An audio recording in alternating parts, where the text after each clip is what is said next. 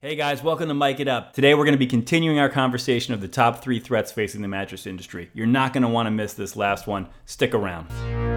Welcome to Mike It Up with GoodBed.com's Jeff Cassidy So when that's the case, it becomes harder just psychologically to make a change. and Mike Magnuson. If you're doing those things, you can be competitive long term. Just when you thought these number crunching data lovers couldn't get any nerdier, they started a podcast. And I know this is pretty controversial, but this is why we're having a podcast, right? But if you want to be smart about how the mattress shopping journey is changing and what retailers and manufacturers should be doing about it, well then, man, have you ever found your people? Because right now, it's time to mic it up.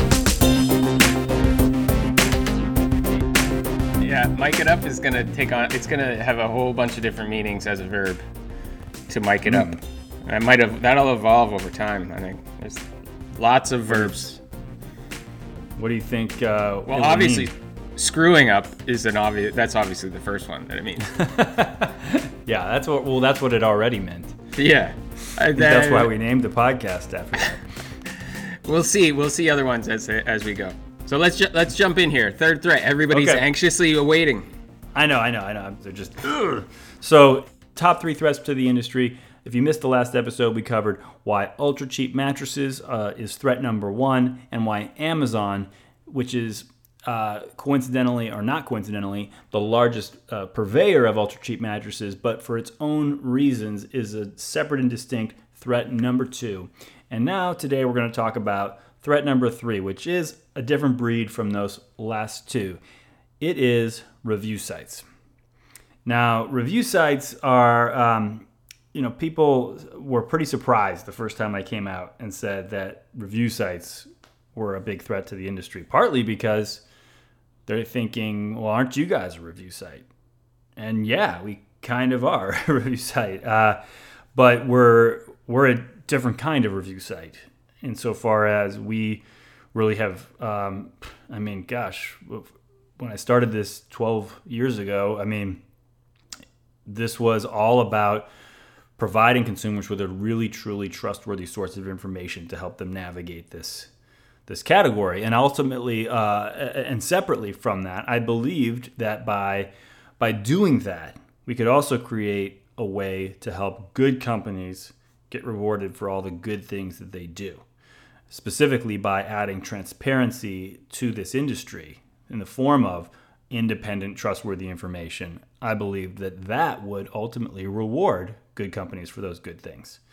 Uh, and it's probably the only way, I still believe, for good companies to be rewarded for, for making and selling good products and standing behind them. And so those two things have been fundamental to our mission from day one and, and continue to be fundamental to everything we do today. Um, but uh, along the way, I'd never anticipated that uh, the, the the category we occupy would be joined by a, an army of spammy sites that are going to call themselves review sites or that, that do call themselves review sites but do not embody any of those same values to the best I can tell. Uh, and, and specifically, they, they embody some much more deceptive values that are completely abhorrent to me. One thing to note there, uh, as part of why you started GoodBed, part of that objective third party information to help good companies succeed, a, a major piece of that was customer reviews. So the term review site can be confusing because when you say review site, we are the largest source of customer, largest platform of customer reviews as it relates to the mattress industry, both products and stores. So we're very much the only review site in that in that sense. But the review site that you're talking about is something different. Correct. So yeah. I, th- I think And- it, can, and- it can be confusing with that because that just because of that word. And when I started GoodBed, re- consumer reviews were the only thing we did and the only thing we ever envisioned doing as it relates to reviewing. We never, I had no intention of, as you know full well, uh, you had to drag me kicking and screaming into the idea of reviewing products ourselves because I just felt like it was not our place to be a gatekeeper. I felt like this is up to the consumer to to to weigh in, and we're going to provide the best platform the world has ever known for uh, collecting and making reviews useful for consumers in this category. Um, so that's what we were about, and it wasn't until we kind of our hand was forced by these guys by coming out. They came out and provided a bunch of really spammy reviews that were essentially disguised sales pitches um, that to me were very thinly disguised, but to the average consumer were so well disguised that the consumers had no idea that that's what they were. And so I felt we we felt compelled that we had to go into this, and that was that's the history there. But I do feel that we're kind of bearing the lead as it relates to review sites being a threat. I just uh, we got off on this sidebar because I think it is a relevant thing to clarify up front how we distinguish ourselves from from those guys.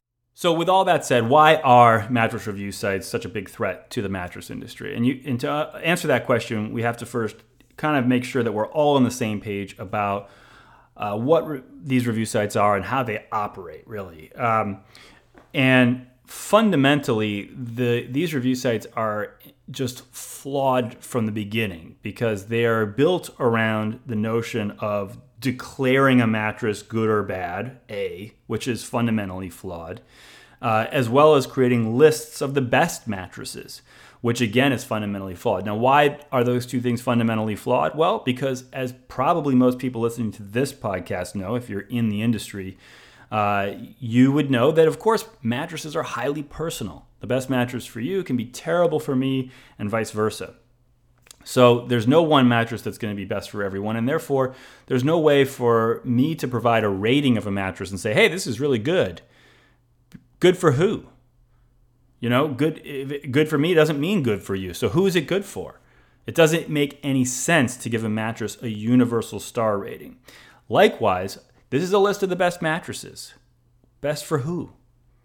The best for me are different than the best for you. So, who is this the best for? It doesn't make any sense. Even if you try to parse it based on like best for side sleepers, best for, you know, couples, best for whatever, that's not nearly enough level of granularity. As again, anyone who's in the industry doing an earnest job uh, of trying to help consumers find the right mattress for them already knows. You know, you know, I'm not telling you anything you don't know, but at the same time, this is something that most consumers don't know.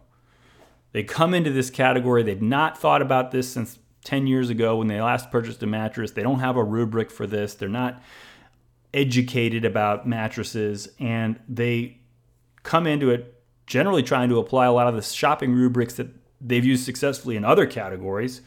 And one of those increasingly has been searching for the best whatever. And they're they're accustomed at this point to finding lists of those finding expert reviews of things that will give a product a certain number of star ratings from some quote unquote expert. And they're accustomed to finding those things very useful. Now, those uh, types of ratings and best lists in other categories, I have found, and you may have found as well, actually can be useful. But they're only useful in the case of products that are a different kind of product that are non-personal products, meaning products where we both we kind of all want the same thing out of that product. You know, when it comes to a wireless router, we kind of all want the same thing, right? We all want one that's going to be reliable, it's going to work all the time, it's going to have a good range, you know, it's going to not your, your devices aren't going to get kicked off of it, whatever. Like the, it's going to be easy to set up. These are all things we all want. There's no there's no personal preference. It's not like, oh, I I want a washing machine, but I don't want it to be too fast or get my clothes too clean. I'm more of like the one who wants the clothes less clean than, you know, there's we all want the clothes to get clean. So somebody can review consumer reports can review a washing machine and give it an assessment of how clean the clothes get that is equally valuable to all of us. It means the same thing. They can then aggregate all these different assessments into an overall rating. And while while some features may be more important to me than they are to you, we the the overall rating still makes some amount of sense. You know, they can kind of tabulate something together that, that makes sense and they can put that into a best list. And maybe I'm not maybe everyone shouldn't automatically buy the one that's number one on their list because maybe you have slightly different priorities. But but certainly choosing from among the ones that are highly rated with a methodology like that can make some sense. In mattresses, it makes no sense. More than that, because they are oriented around this approach, it and because there really is no good way to assess mattresses with that approach, given their personal nature, it l- leads inevitably that these guys end up becoming pay to play recommenders. It just it's an inevitable outcome of trying to apply that model to a category for which that model does not apply. And as a result, they are uh, basically not recommending products on any kind of basis other than, hey, these guys, this product makes us a lot of money. And they are optimizing everything. Their economics are optimized for that, for how much money they make. Well, guess what that makes them? That makes them a retailer.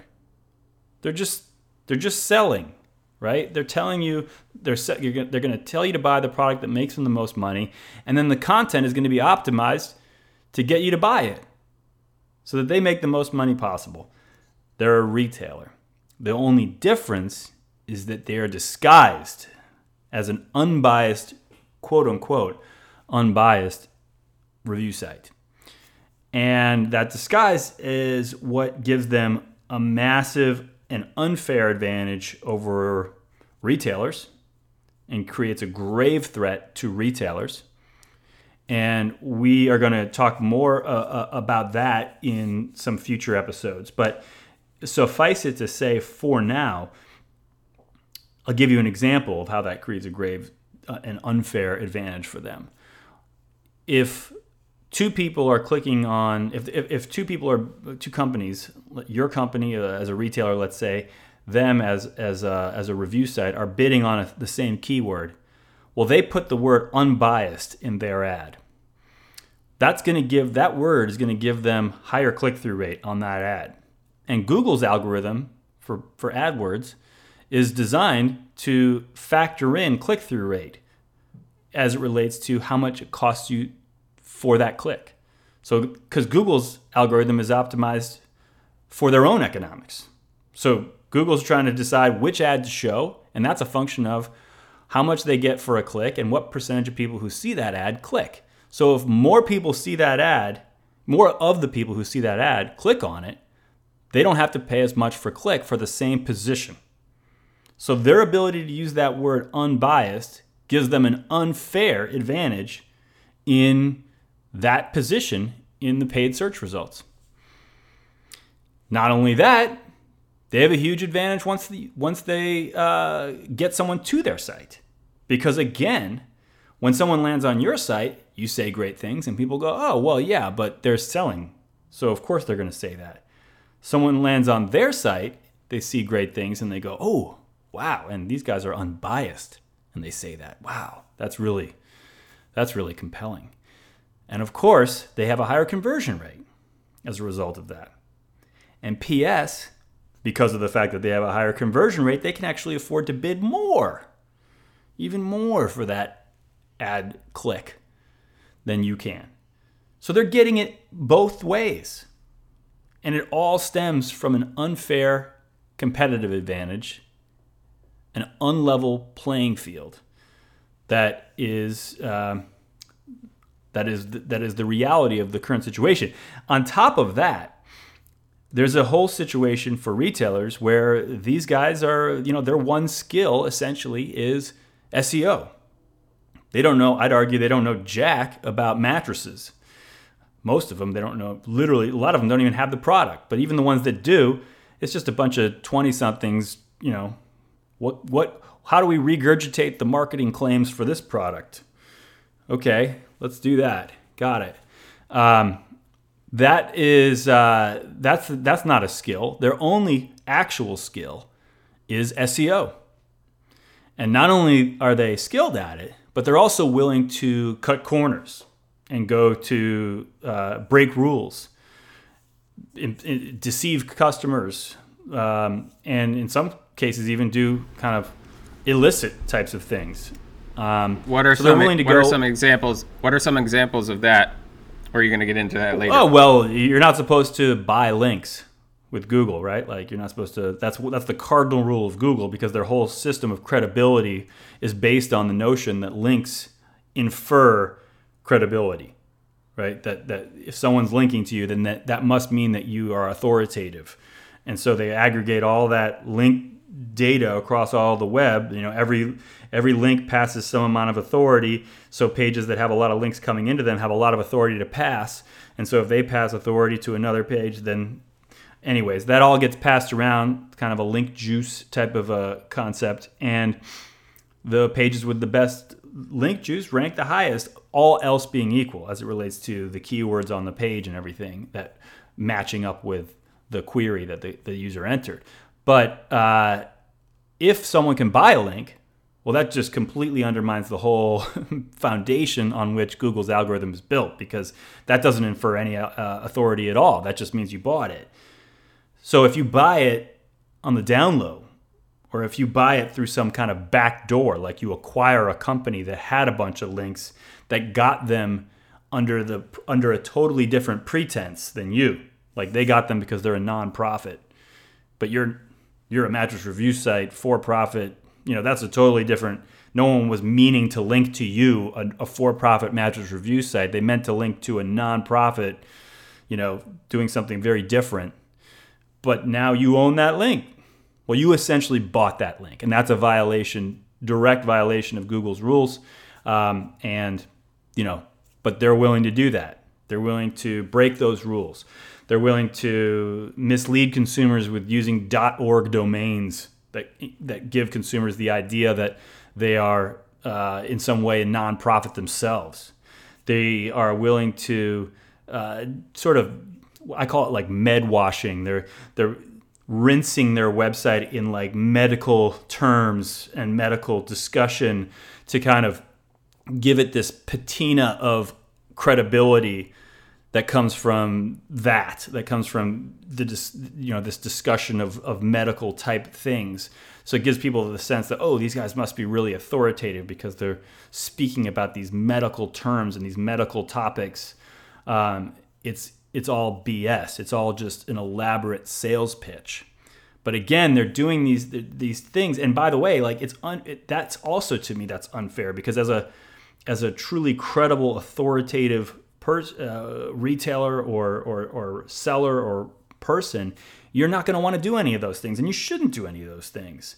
But they are doing those things, and they're benefiting from it, and that again is an unfair advantage. So there's all kinds of unfair advantages that, um, and and by the way, going back to the SEO point, this is a critical thing because they are willing to cut these corners, and and because they do have uh, certain skills in this in this SEO area, they're they're outranking web retailers, and and they're making it in a world where people are starting their journey online, and in many cases, completing that journey online without ever visiting a store. They're making it harder and harder for people to ever even find your store at the point in time when they need to find it. And those things that you mentioned, there's they're reinforcing to each other, right? So the more links that I get, the more authority I get, the more Google trusts me, which makes it easier for me to rank high. And with the consumer, the higher I rank without appearing as an ad, the more the consumer is predisposed to trust me. That's true. So I I'm getting the benefit of appearing. I, I'm also getting the benefit of earning more trust and more believability with my unbiased claim. So Yeah. It's, like a double whammy. Yeah, and speaking of double whammies, not only are they outranking retailers in search results, making retailers then harder to find, but every time a consumer lands on one of these review sites, they become incrementally less likely to ever visit a physical store, I believe. Because the second they land on one of those sites, they're getting kind of indoctrinated into this uh, sales pitch without realizing it's even a sales pitch that that they should be buying one of these products that this site covers which of course the ones that they cover positively are the only are the only the ones that they make money from which are the ones that sell online. And they're getting indoctrinated into this this this philosophy that ultimately is designed to dissuade them specifically of of going to a store and, to, and specifically to buy one of these products that this site is touting which is one of the ones that they can buy online so that this site will make money. So consumers will land on these sites many times multiple of these sites and each time they do they're it's reinforcing this message that oh you shouldn't go to a physical store. So so that's another double whammy if you will.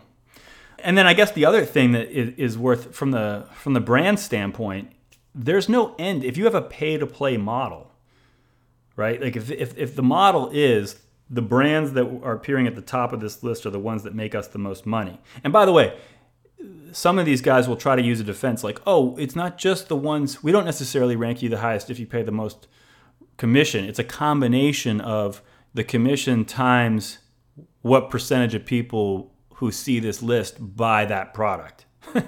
That's actually a defense that some of them have used publicly, even in the press.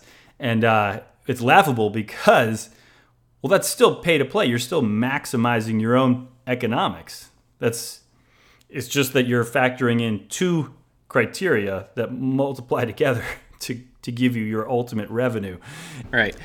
And, and to be to be clear, a business maximizing its economics, I mean that's what a business does. So that in and of itself is not bad. It's the doing that in a way that the consumer has no idea that it's actually in the business of doing the un unbiased, objective thing the consumer thinks that they're doing. This is a kind of comment I hear like at a cocktail party, not from someone who's using our website. Uh, at a cocktail party, oh, you're in the mattress space. Oh, yeah, I want to talk to you about the mattress I just bought. I know it's so great because it was on the best uh, top of the list for like five different websites that I went to. And I have to be the one then in who a at a cocktail party mattresses are the last thing I want to talk about. So, right off the bat, I'm already dreading and hating this conversation. Now I have to break the news to this person that you didn't find the best mattress, you just found the mattress that pays these sites the most money. And that sucks even worse. And so I have to ruin their night. They've already ruined my night. Now I have to ruin their night. It's just terrible. So and everybody just goes. Everybody just goes home. Everyone just goes home over. all pissed and annoyed. It was a terrible party. So, anyways, yeah. the, as Jeff pointed out, it's the disingenuous nature that this is not in any way clear. The, the, consumers are presented saying this is the best. These are the best mattresses. We're unbiased. We've tested them. We've come to this conclusion. Trust us. That's what they're being presented with. But also, it's interesting and unfortunate. I mean, one of the reasons why online brands took off was because of the stereotype of the negative stereotype of the in-store mattress experience. So the sleazy salesman bias, where people, because a mattress is hard to know exactly what it is. Nobody, like you said uh, earlier, nobody knows about mattresses because they don't spend any. They spend once every ten years purchasing it, so it's a big unknown. And they know the person in the store is a salesperson who's selling them something. Yeah. And so that that led to this big bias that led to people not trusting the mattress retail experience and looking for another option and that was the online option. And now what's happening is the same exact thing that led the consumers to want another option. Yeah. It's just they have they have no idea. It's super ironic that that this channel that in in in some ways grew out of the, the, the, the, dynamic you just described, where people were distrusting this, what they considered to be like a sleazy sales type of environment. Well, it's super ironic that the sleaziest thing happening right mm-hmm. now in this industry, for sure, in my opinion, is these review sites. And by the way, it's way sleazier than anything that was happening previously. It's far sleazier because I mean, say what you will about the, the, the stereotype of the sleazy mattress salesman. Well, at least everyone knew that that person was a salesman. Right. He didn't try to hide that fact. This is completely worse than that. No question about it. Uh, and I, I want to just come back to this point about the why pay to play also it, it enhances the threat? Well, because if you're if you're op, if, if they're optimized for that, you know, where the highest paying is shown at the top of the list, there's always this opportunity where someone else can pay more, right? Well, that just is a never ending war of attrition, effectively. Like, there's no brand building left at the end of that.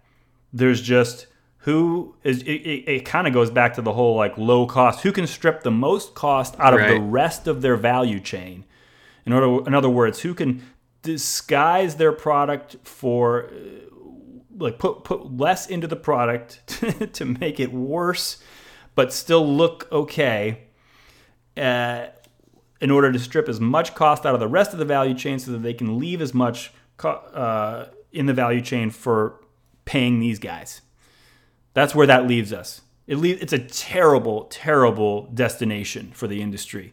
And the more powerful these guys get, the more likely a destination that becomes.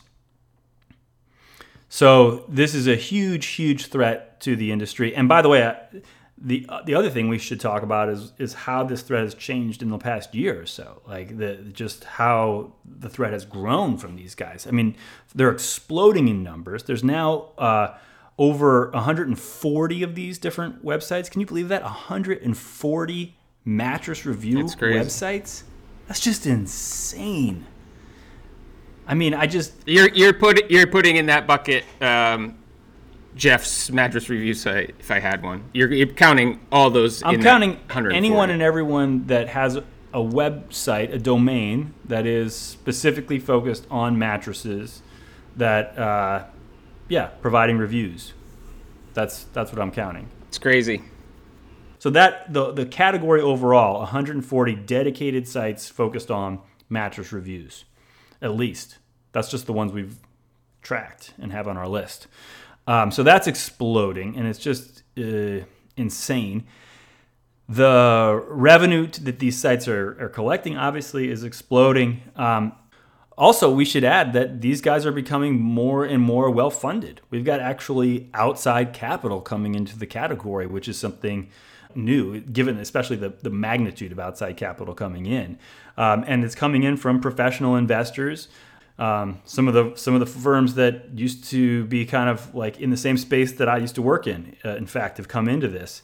Um, there's there's consolidation being funded here, being uh, portfolios of these sites, and and that in itself is a, a frightening thought. These guys are trying to say, hey, it's not enough for us to have the have like the number one spot or the number three spot in the Google search. We want to have numbers one, two, three, four, and five.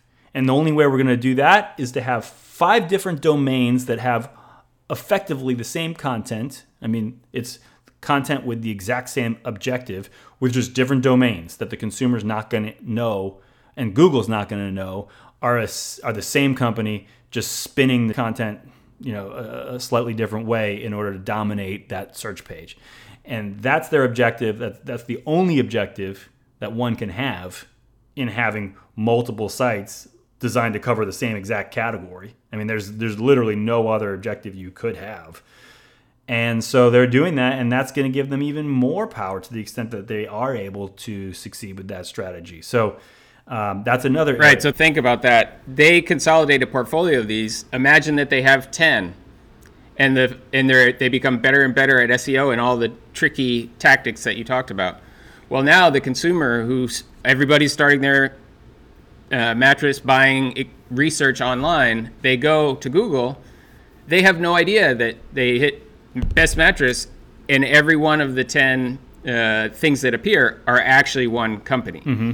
So it's the in the physical world, it's like what these guys are doing are basically taking up every single storefront uh, at that high traffic spot and pushing your store to where the industrial uh, part of town is, where there's no businesses.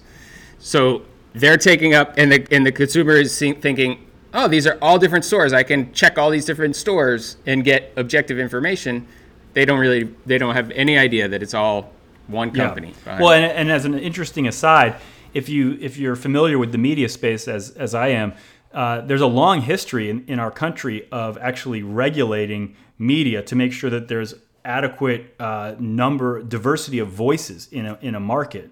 So that that has applied to radio, television, radio ownership, television ownership, newspaper ownership. It's not been allowed for radio companies like Clear Channel to own more than a certain percentage of the listenership in any given market because they wanted to make sure that there wasn't too much concentration of voice. Like if if, if one radio company uh, bought up every radio station and they just wanted to tell people that like this is the truth, well, they'd be able to tell people that. And in the days of radio, in the radio era, that would have been the only information people were getting, right? Like they, so they specifically came up with rules to say, no, no, no, you can't do that. We're going to make sure we have diversity of voice. Well, Google is essentially, the front page of Google is essentially the modern day radio dial. And we're essentially living in a radio era again, except for now it's Google that is the single and sole source of information, at least as it relates to this category, because it is, it is where every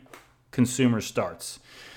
And so that is something that in the past the government has actually consciously regulated, and here now it is completely unregulated, and we're seeing the negative effects of that. Yeah, another thing that um, that surprised me a little, it, it doesn't when you think about the maximizing your returns as a business entity, is that this issue that we're talking about, it's not just the mattress category. It's lots of categories. So that professional investment, private equity investment, and portfolio building is happening across verticals, across industries.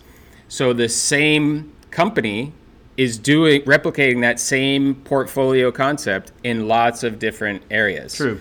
So it's worth adding though that I've asked every person, almost every person I meet who's worked in another category and comes into this category and is familiar with the kind of marketing dynamic in this category today, I ask them the question, how does this compare to other categories you've seen? And to a person, I have never heard anyone tell me that they've come from or ever worked in an industry that is as bad as this category in this particular regard. Where mm. we're, this is the bleeding edge of spammy review sites is happening in the mattress industry. Congratulations, everybody listening. Anyways, the point is that this is yeah. this is we, we are we are experiencing quite possibly worse than any other industry is experiencing in this particular regard.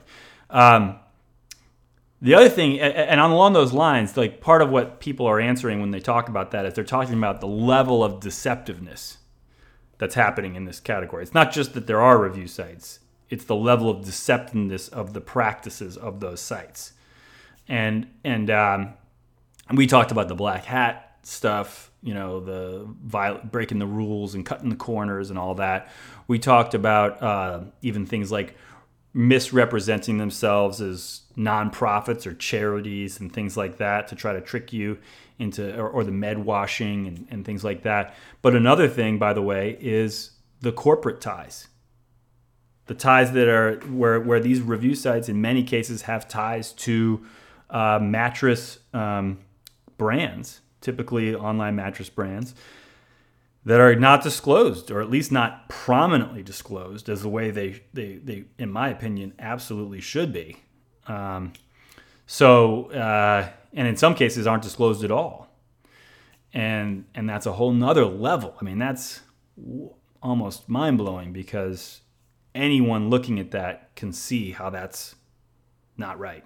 But nonetheless, uh, that that is where we are. And so, for all of those reasons, um, it is incumbent on us, we feel, to help the industry see that this is a massive threat, um, and, and it is truly an existential one to to all involved. And and and, and like so many of the other uh, things that we identify, we see, you know, we always see things from the standpoint of both the industry and the consumer. And here again is a case where both sides are injured by this, very much injured. So, um, you know, we in terms of, by the way, what can be done about this. You know, certainly uh, we'll talk more about this. I imagine in the future because it's just such a big issue that faces the industry, and and um, but we do think that ultimately educating consumers about these practices, what's what's happening with these sites is is super important. So um, we're we would encourage retailers to get the help get the word out to consumers about what's happening, and uh, not only through um, say, training your salespeople, but also putting information on your website to this uh, effect to help them people understand this. Uh, because for that matter, if you don't put it on the web, people may ever, never meet your salespeople. Um, so, and then even beyond that, PR efforts to help tell this story through the press, I think is is going to be is going to be needed. So, um, it's also unfortunate that some of the things that you said, like um, acquiring nonprofits in order to acquire the link juice and domain authority, that anybody with internet access can pretty quickly find that out if you just do a little digging. Um, so Google obviously oh, can yeah. figure that out. If any one of us can figure it out, so why haven't yeah. they done something? Or how there's not a Google search engineer who has figured this out and just wiped these sites off the face of the internet at this point with some kind of, I mean, if not algorithmically, then through some sort of manual penalty. How that has not happened is beyond me. How the FTC has been completely asleep at the wheel on this is completely beyond me. It's long since past time for these key gatekeepers to do their jobs and to step in here, um, in my opinion. Yeah, it's not, and it's it's not about hardcore mm, regulation. It's more to your earlier point. It's just about it's got it's gone too far, and the consumer is really being hurt by it. Like really, really being hurt. Yeah. Well, as far as regulation so, goes, I mean, I, I'm the look. I'm the last person who wants to invite more rules and and and more red tape. But again, this is like a game of street ball where you know some people are just you know punching people in the face. I mean, it's just it, it's it's flagrant violation of the of the rules. I mean, to not disclose some of these things that are not being disclosed, for example, is crazy. I mean, I know what the tests are that the FTC says for disclosure, you know, about what types of things you need to disclose and how prominently they need to be disclosed. And in my judgment, there's just no way you could look at these sites and say that that standard is being met. So at some point, where's the repercussion of that? Where's the consequence? You know, who's going to hold them accountable to that? So Mm-hmm. And the other piece about what can be done is improve the things that we do that are not shady in order for other for the traditional industry, traditional retailers, to have a better chance at taking some of those uh, slots on the first Absolutely. page of Google.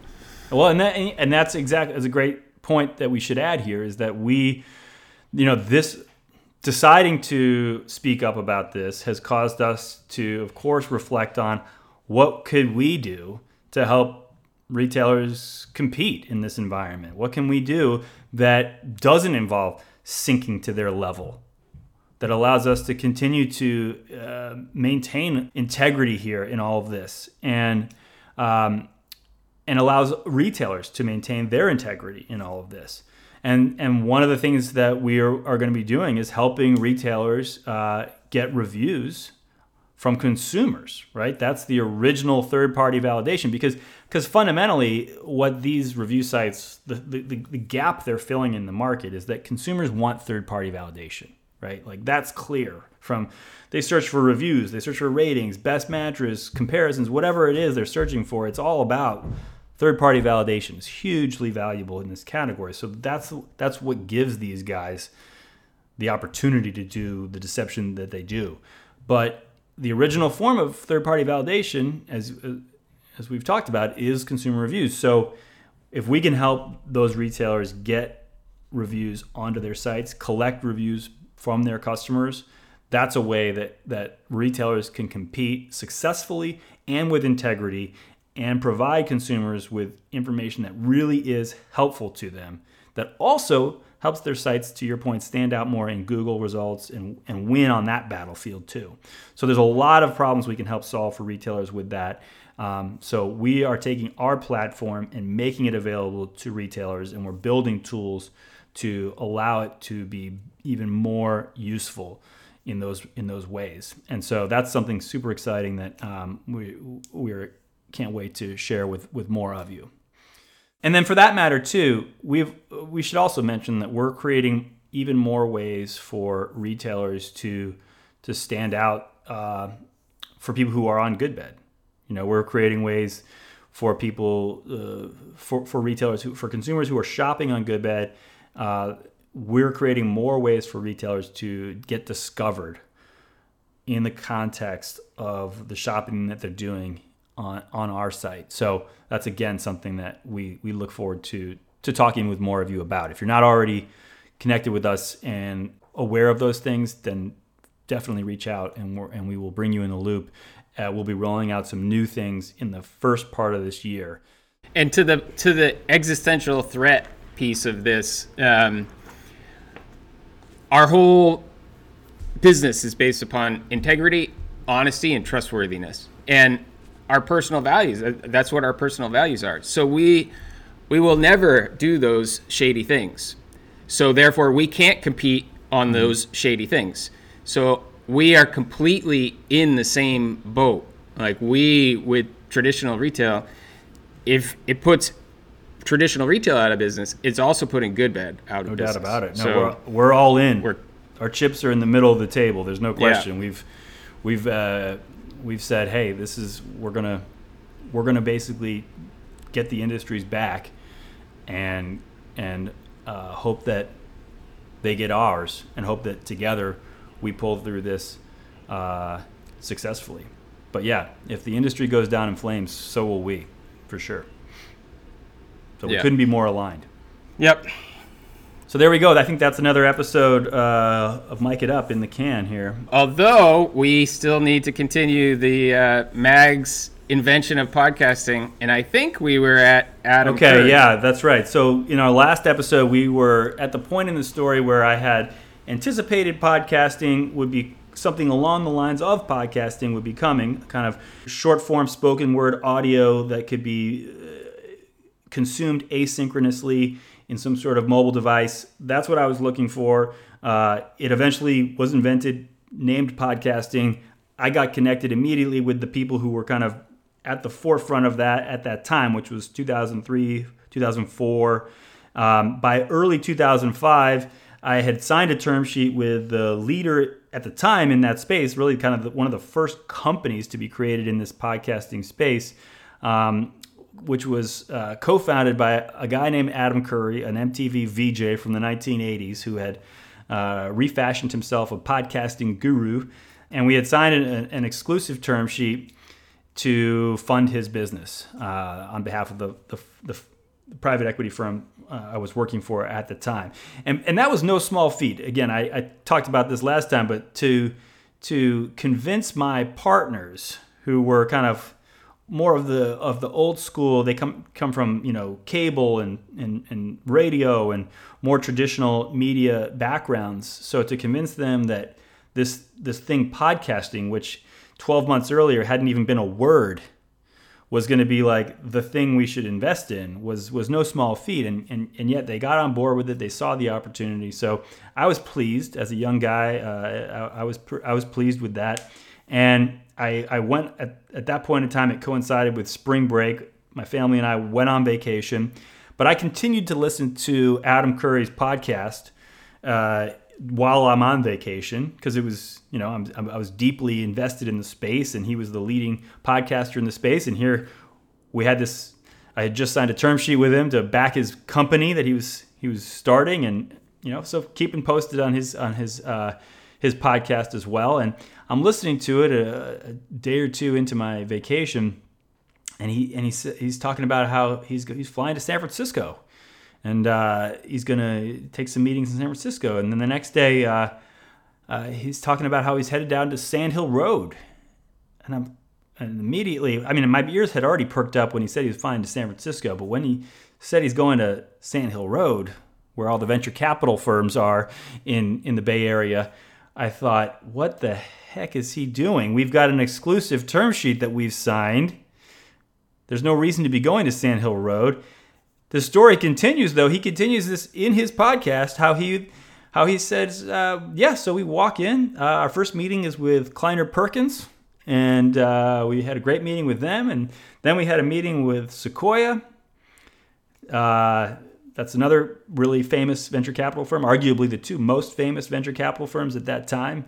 Uh, and uh, those went great. And and I'm livid at this point, but I'm also sitting at a pool in Mexico, not exactly well equipped this time to do something about this. And uh, you know, so I'm I'm emailing, I'm calling, I'm trying to get people from my firm to figure out what's going on while I'm on vacation. Well, you know, long story short, um, I come back from vacation. No one's able, you know, they went radio silent on us. By the time I get back from my one week vacation, they've received a term sheet from Kleiner Perkins and Sequoia together to fund them with even more money at a better valuation. So, Oh, you know, at that point, I, uh, I mean, I could have. We had we had legal recourse. Well, could couldn't you have? Yeah, couldn't you? We had legal recourse, but at the same time, it was, it was, you know, it was only a term sheet. It wasn't. It wasn't a, you know, formal. That's a rather informal document in the in the world of finance. You know, there's there is some legal recourse to exclusivity in in that regard, but it's not like the remuneration is super high for violating that particular thing. So it was a question of is it worth pursuing that uh, vis-a-vis the, the costs, not only legally but like you know from the standpoint of whatever business relationship you might have. So it was. Did they give you the opportunity to participate in that deal not. together with Kleiner did not. Perkins and No, Sequoia? we were completely shut out. And you know, in the one uh, in the one respect, it was um, it was hard for me to fault them in the sense that again, these were the two most prestigious private uh, venture Right. capital firms on the planet, and they were giving them better terms than we gave them. Um, but from a from an integrity standpoint, to to go around to have signed that with us and then to go ahead and do that so brazenly was just uh, obviously very scuzzy thing to do and uh, so I was I was pretty disappointed. Uh, yeah, I can imagine. Well, you should feel good about the fact that um, your instincts were right, but don't give away any of the rest. Okay, We'll yeah. see what happens longer term Fair enough. Yeah. next yeah. time.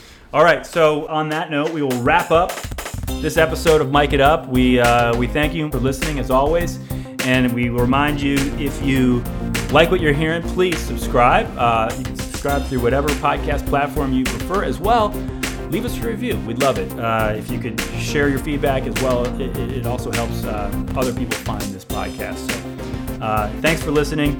Stay tuned for the next episode.